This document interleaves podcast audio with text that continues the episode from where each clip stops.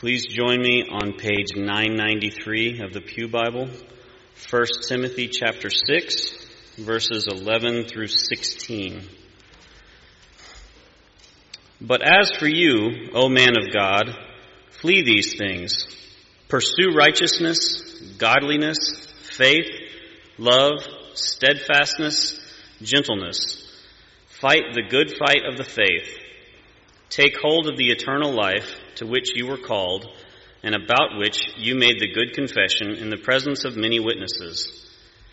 I charge you in the presence of God, who gives life to all things, and of Christ Jesus, who in his testimony before Pontius Pilate made the good confession, to keep the commandment unstained and free from reproach until the appearing of our Lord Jesus Christ which he will display at the proper time.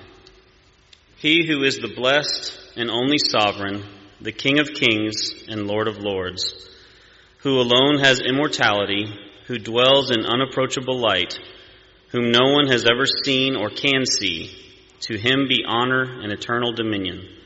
Amen. Please pray with me. Lord, we're grateful to be here this morning. We're grateful for the people that you've surrounded us with and for just blessing us with another day. Not just a day to spend as we will, Lord, but as you have for us. We're grateful for healing that has taken place, as Cody said, with David Weber. Grateful to have him back at work and to see him here this morning. Lord, we're grateful for the challenges that you set before us knowing that you will walk through those with us, not that we're on our own. I pray that you prepare our hearts this morning for the words that you have given to Cody. And uh, in addition to our hearts, Lord, open our ears to hear those words. We pray this in Jesus' name. Amen. The title of the sermon this morning is A Charge to Keep. You'll see the title as given to us basically in verse 13 of your Bible if you have it open there to 1 Timothy chapter 6. But this title, A Charge to Keep, doesn't simply, uh, isn't simply found within scripture here. It's the basis for the title, certainly, but many others have, have taken that charge, that title, a charge to keep, and they've, they've carried it on. The great Charles Wesley is the writer of many, many, many of the hymns that we sing. Most of them you can find within your hymnal and if you were to look up the back of your hymnal, you might find quite a bit. But even if you found just a few, they're a smattering of the amount of hymns he has written. And some assume he had, may have written as many as 6,000 hymns in his lifetime. Well, he took this title, A Charge to Keep, and he wrote a hymn with that title. And let me read to you one of the verses. A charge to keep I have, God to glorify. A never dying soul to save and fit it for the sky. To serve to present age, my calling to fulfill. Oh, may it all my powers engage to do my master's will. Matthew Henry probably was the basis of even that tune. In his commentary on the whole Bible in the section between Leviticus, and Deuteronomy, he says this, quote, We have every one of us a charge to keep. An eternal God to glorify, an immortal soul to provide for, needful duty to be done, our generation to serve, and it must be our daily care to keep this charge. For it is the charge of the Lord our Master who will shortly call us account, to account about it, and it is our utmost peril if we neglect it. Keep it. That you die not. It is death, eternal death, to betray the trust that we are charged with. By the consideration of this, we must be kept in awe. The text this morning is going to be an active text. It calls us to action. It challenges us not to sit idly by on the sidelines, if you will, of this Christian life, but to take part In fact, the text, I believe, would, would point to us the truth that in God's kingdom and under His reign, God's reign, those God calls takes action, take action that witnesses to the world their allegiance to Him. Let me repeat that. In God's kingdom and under His reign, those He calls take action to witness to the world our allegiance to Him. Look with me at the text, if you will, and you'll Notice beginning 11 and 12 we have action verbs, terms. There's four of them. You'll see them there. Point number one this morning is in 11 and 12 and I've entitled it, point number one, a battle to fight. A battle to fight. Remember from our study earlier on in 1 Timothy, it's, it's begun from the very opening uh, chapter, if you will, this call to, to confront and challenge false teachers. He's done this in chapter 6 again, in verses 3 through 10, and he's going to pick up that charge or challenge even in the coming verses. Next week we'll see in 17 and, and on. And so you see in verse 11 he says, but. So different then from these false teachers is to be the man of God. And that term, oh man of God, is not a light term. It's purposely placed there. It's a term that was used throughout the Old Testament especially to designate a specific call. It was the term of the prophets.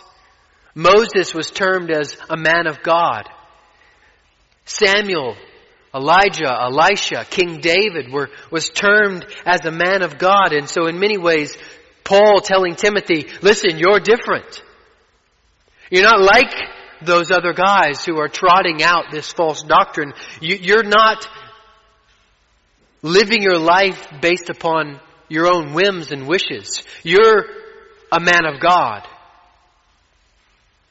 For the Christian, for you this morning who believe in Christ, you're not your own. You've been bought with a price. You're a man of God. You're a woman of God. And, and the action that we're called to here in just a few verses is based upon the fact that those who are called will pursue the things that honor God.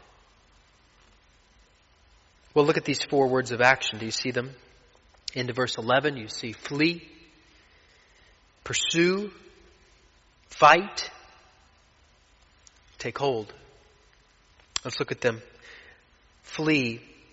Beginning in verse 11 there, flee these things. What are these things that he's telling Timothy to flee? Well, he's telling him to flee the false teaching and ultimately I think he's telling him to leave, flee the false living as has been described above. This, this living that produces envy, verse 4, and dissension and slander and evil suspicions. This living that is puffed up with conceit and understands nothing.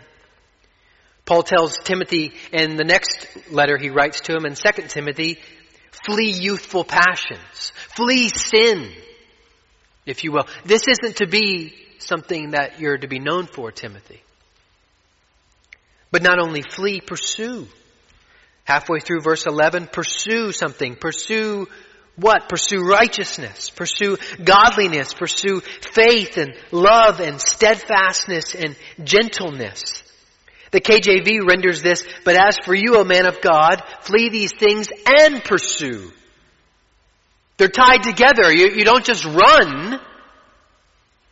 You run towards something.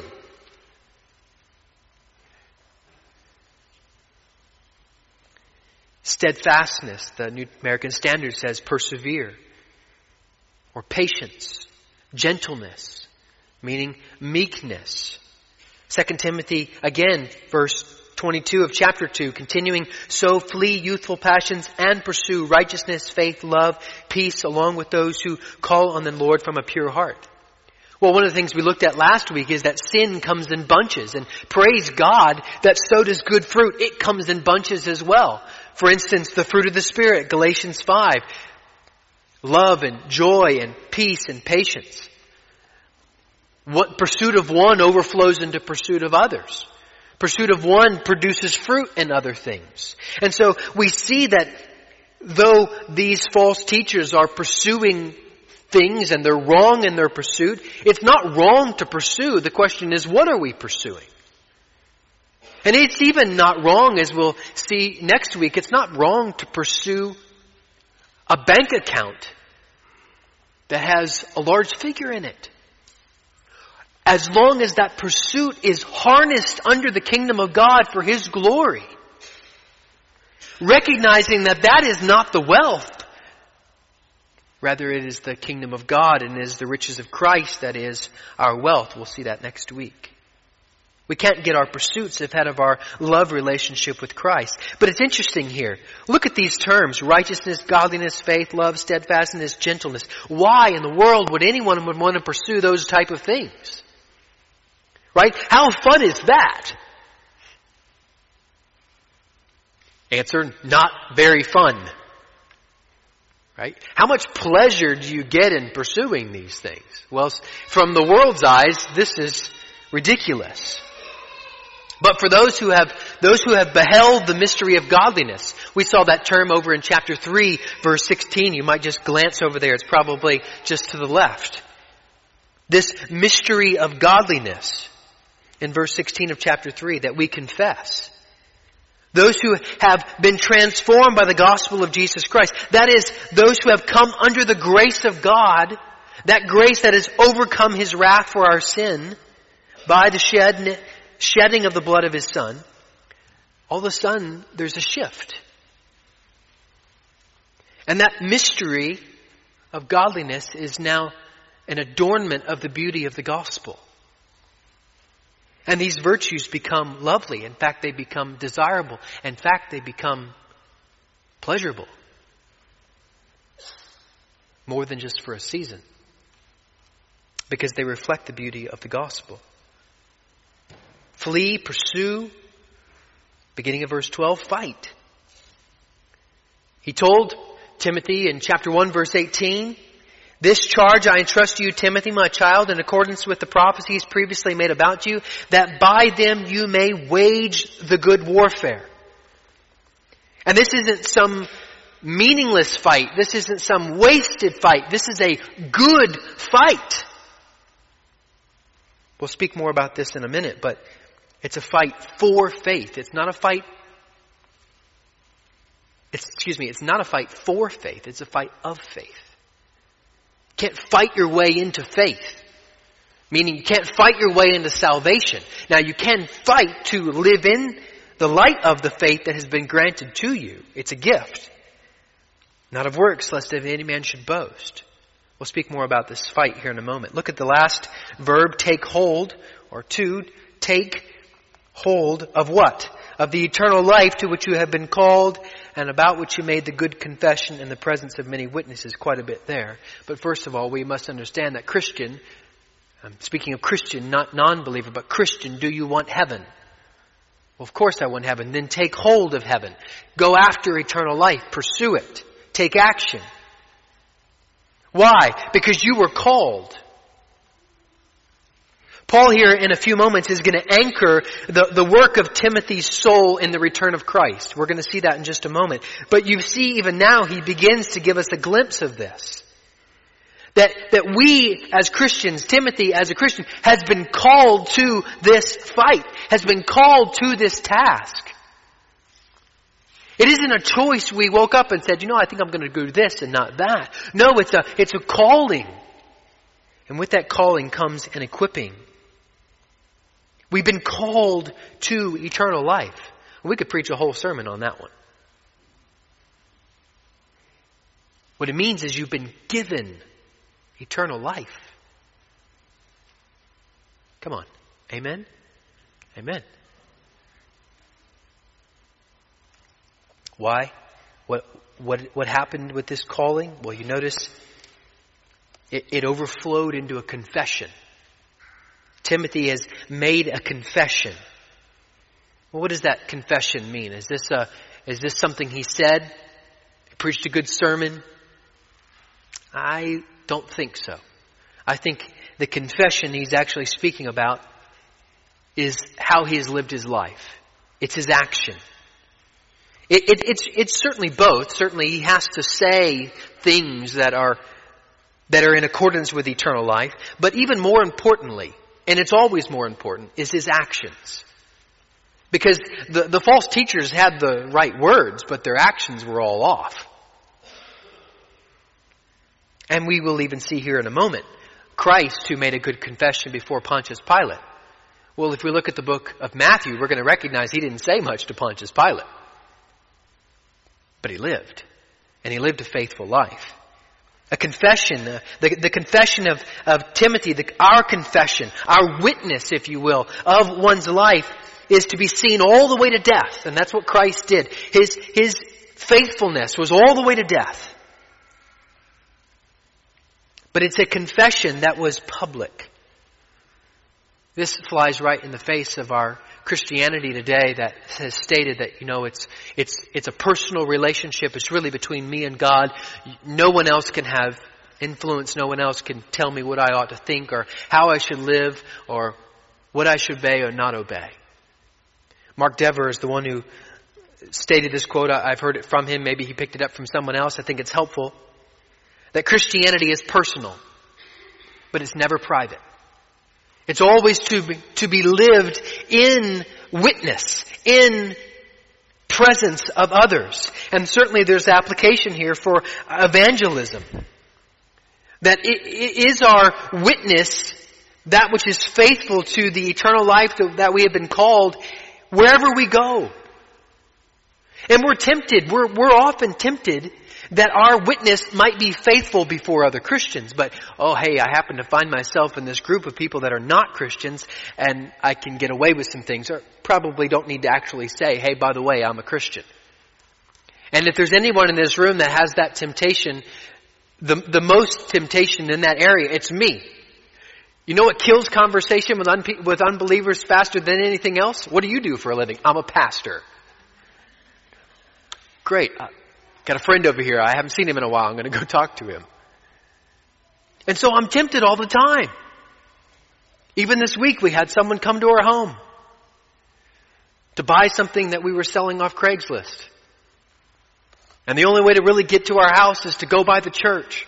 So I directed him by the church. And as he's on the phone, he said, Oh, are you the preacher man? And I went, Yeah. To my shame, I did not give him the gospel of Jesus Christ.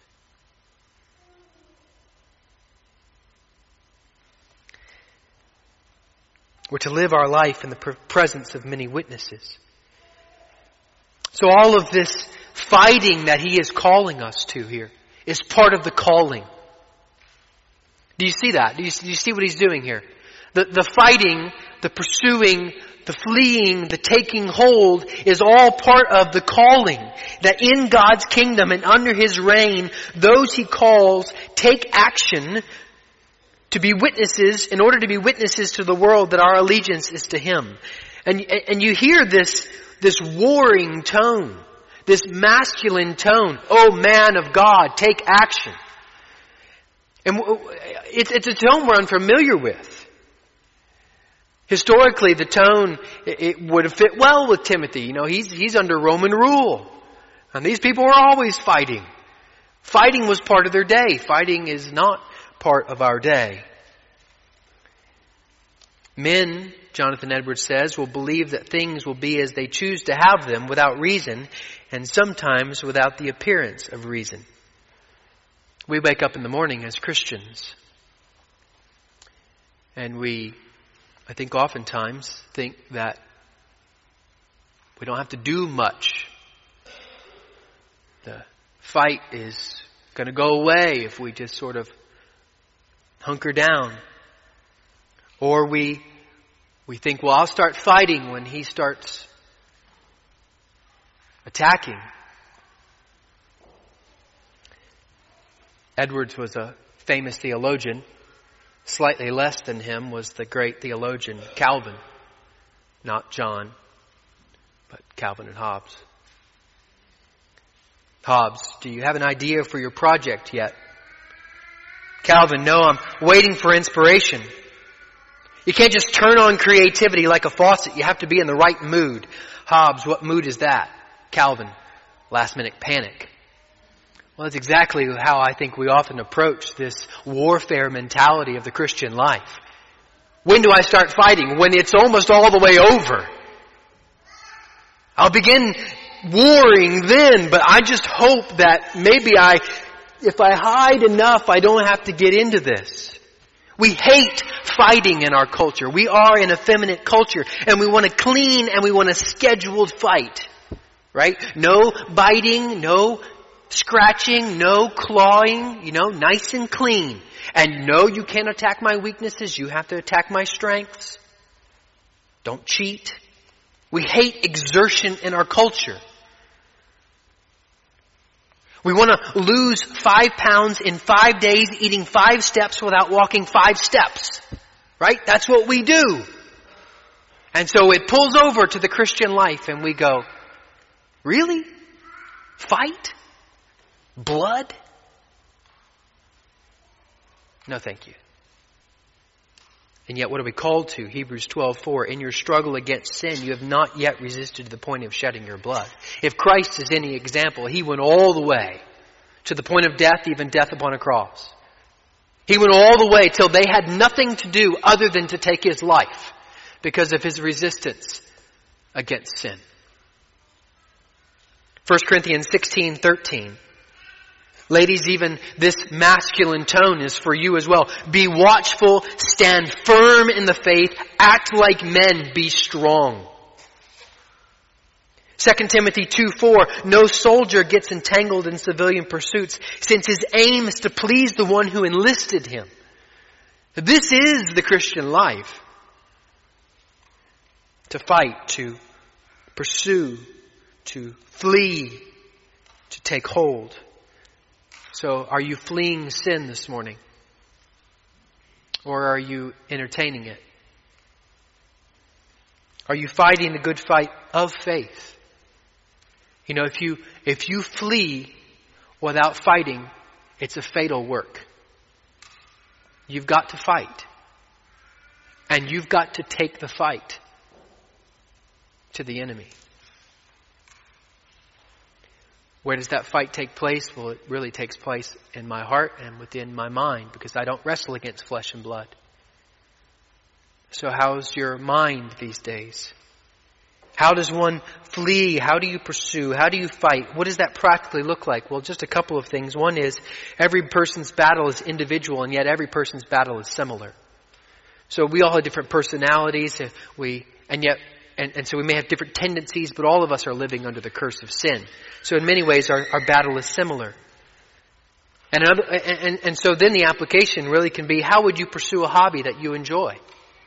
How would you pursue a goal you want to accomplish, whether it's a business goal or a health goal? How would you pursue that?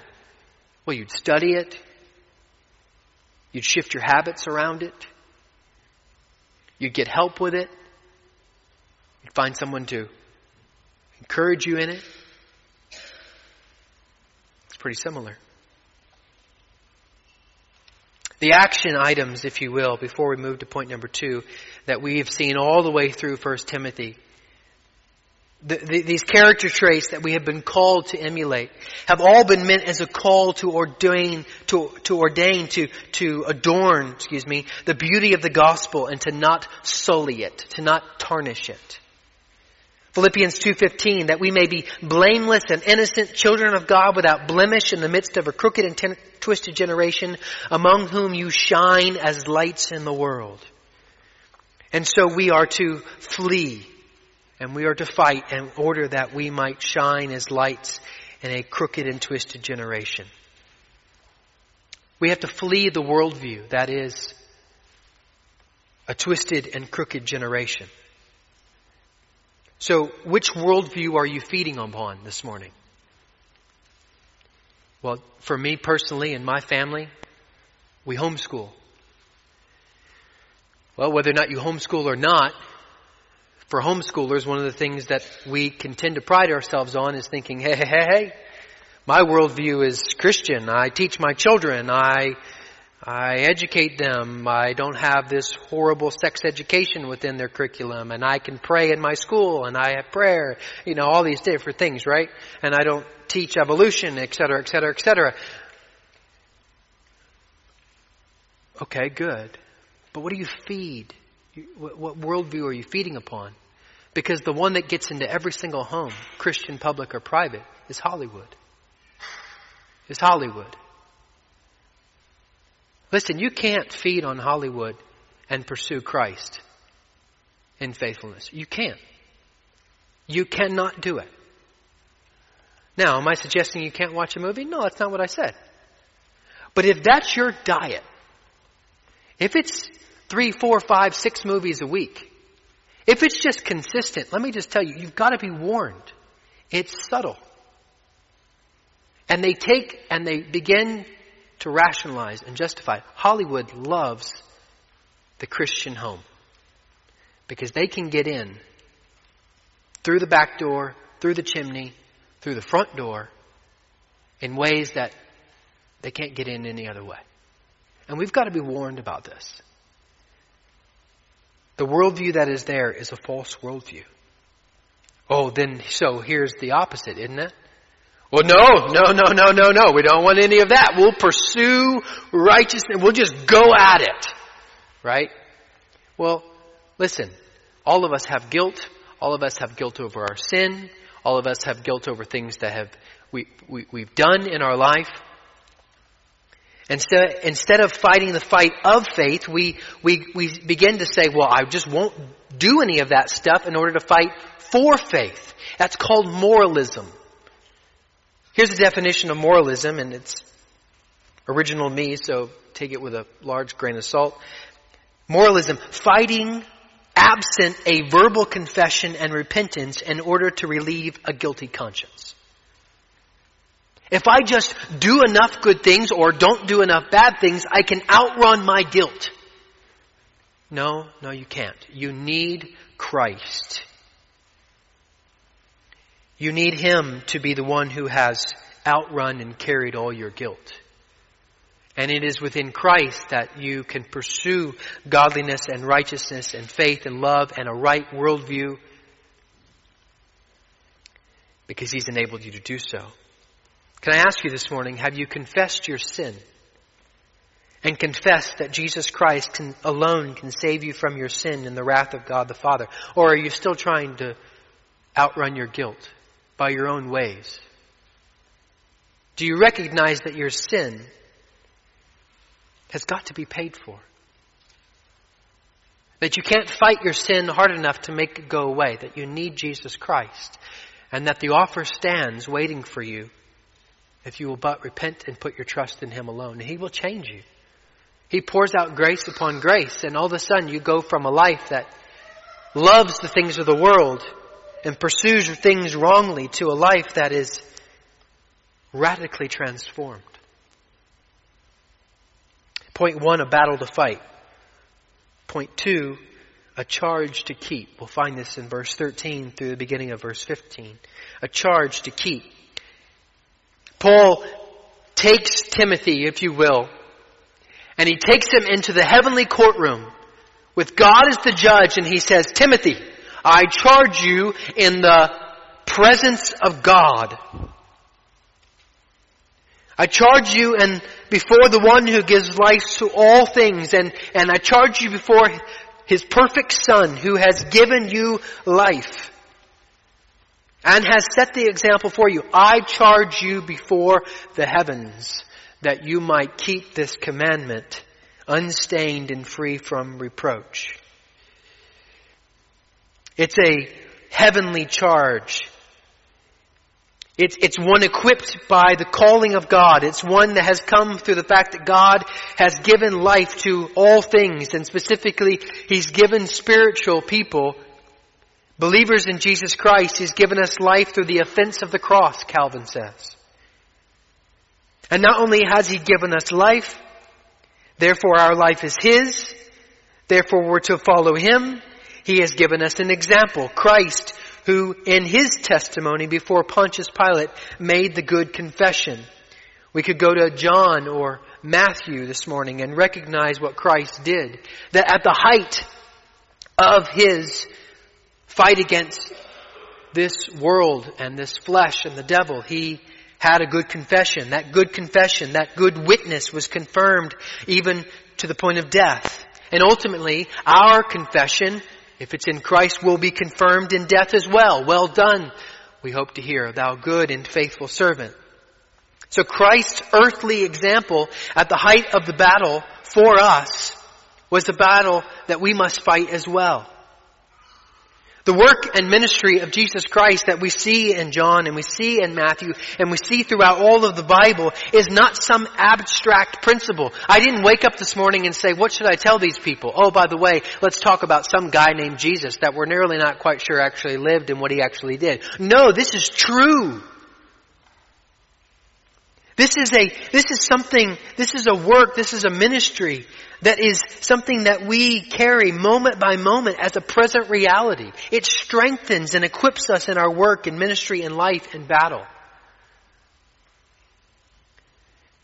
And he calls him to keep this commandment, and I take that as the instructions of this letter.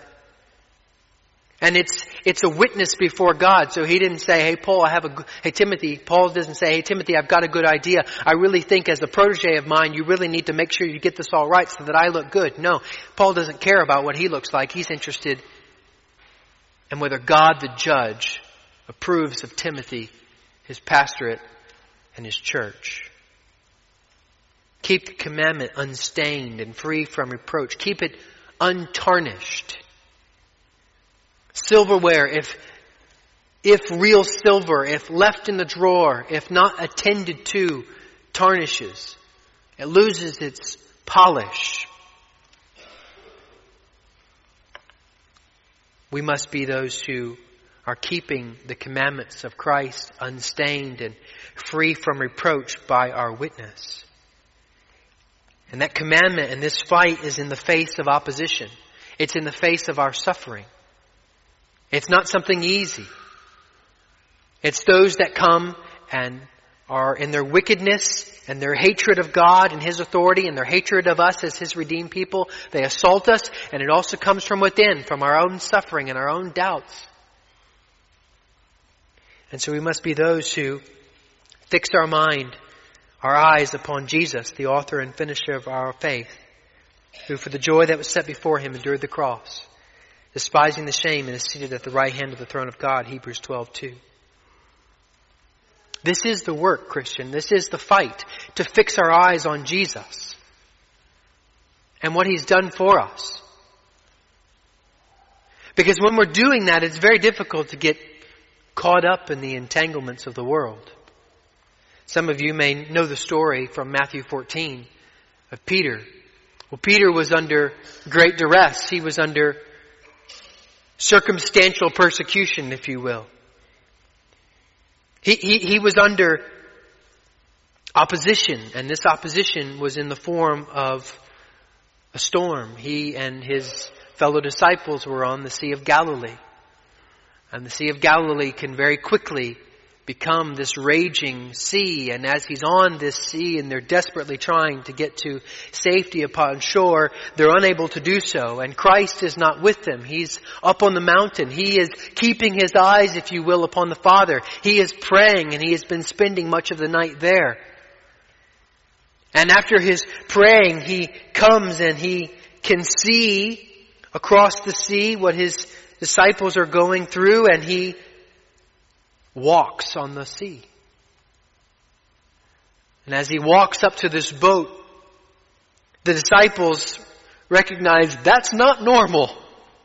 People don't walk on the ocean, on the Sea of Galilee. They don't walk on water, and that guy is walking on water. And Peter, in, in, a, in a moment of brilliance, says that if you're God, if you are Jesus, then command me to walk on this water to come to you. And Christ says, come. And what does Peter do? Again, in his rare moment of brilliance, takes a step out of the boat upon water, and for just those few seconds, you've got to wonder what's going through Peter's mind. And as he begins to walk with his eyes fixed on his Savior, he glances away at the sea, at the turmoil, at the wind, at the waves, at all of that's going on around him, and he loses sight that the one who's standing before him is in control of all of that, and he begins to sink. And in an act of divine grace, Christ reaches out his hand and he lifts him up. So, in our fight, let us not grow weary. We serve a Savior who loves us and He gave Himself for us, who has all power to lift us out of this suffering. Now, is the suffering still happening? Of course it's still happening. It was raging all around Peter. But he was standing upon the rock of Christ at that moment. And we can too, even in the midst of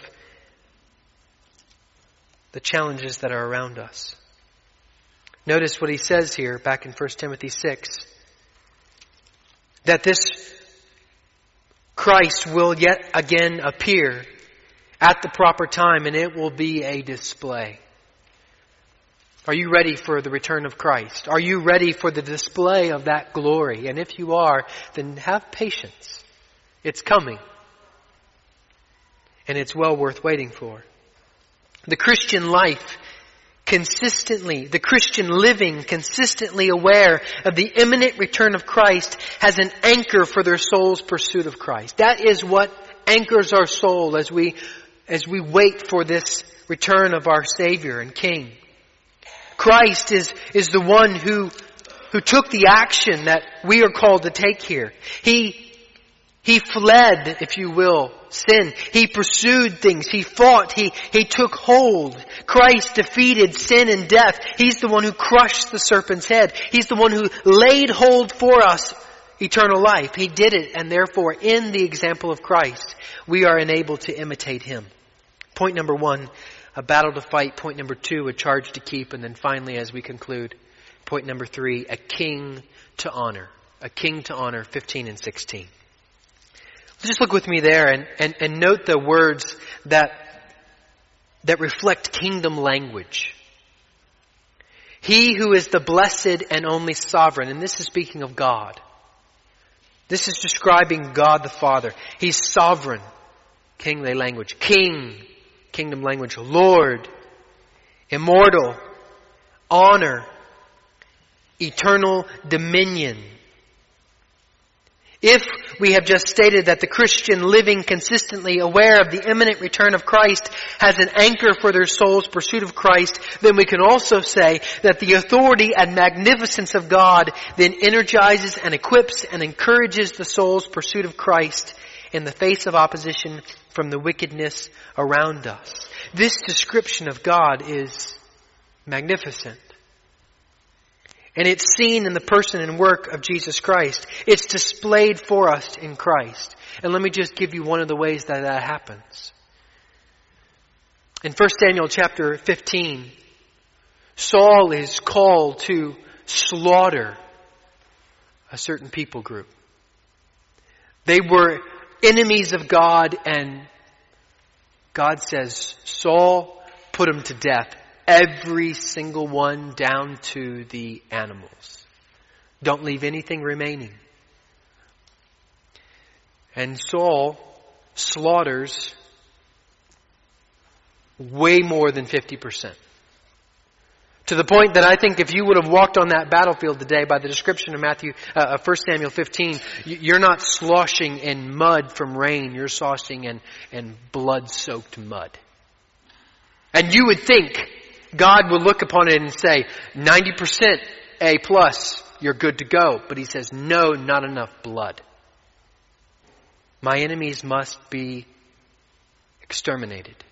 Well, how do we see this in Christ? Well, we think of our Jesus meek and mild and easygoing and, and yet we get the picture of Revelation chapter 19 of a king who's coming upon a horse and he's not some meek and mild thing. He isn't riding a donkey as we see in Mark and in the other gospels, a donkey being the sign of this peace. He's riding the stallion in all his eternal glory and, and kingship.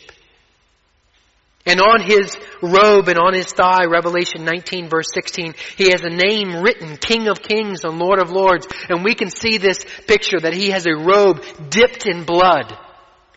And the king who is immortal and the king who has all power doesn't just come by himself. He who needs no army is arrayed with armies behind him as he comes to bring justice and rescue his people. The king, the only sovereign, the Blessed One, who alone has immortality as we see in Christ. Jeremiah 10:10, but the Lord is the true God. He is the living God, the everlasting God. At his wrath the earth quakes and the nations cannot endure his indignation. He is alone like this. There is no one like God. Only God possesses these traits. Only God is the one who is immortal. And yet, he can bestow these traits upon others. We've been given for those in Christ eternal life from Acts 17:28 for in him we live and move and have our being as even some of your poets have said we are indeed his offspring. KJV puts it this way, He dwells in the light which no man can approach to. We saw that even this morning in Isaiah 6, this holiness of God, that even to look upon the light of God in all His glory would incinerate us. And yet through Christ, we can be in His presence one day for eternity. Psalm 104 verse 2. God covering himself with light as with a garment stretching out the heavens like a tent. 1 John 1 5, this is the message we have heard from him proclaimed to you that God is light and in him is no darkness at all. Paul is simply the messenger to Timothy. Timothy, God is concerned with your individual soul. He is concerned with the faithfulness of his local church. The gospel of grace is to be seen in the individual believer in order that the world might see who has all power and deserves all honor. So Timothy, be faithful. Timothy, fight. Timothy, go at it. Because God is with you. God is with us. Isaiah tells us that this Christ who was to come and even now has come is God with us. Emmanuel. He tells us in Psalm 23, though I walk through the shadow of the valley of death, I will fear no evil. Why? For thou art with me. God with us. This eternal, this magnificent God in all His glory is with us. He is the Father who loves us and is with us and is even for you. So we have a charge even this week. We have a charge this week that in God's kingdom and under His reign, those of us He has called would take action to witness to the world our allegiance to Him. And I trust that as we pursue this, that pursuit is equipped by His grace and there is much, much grace available that we might be faithful for His glory. Let's pray.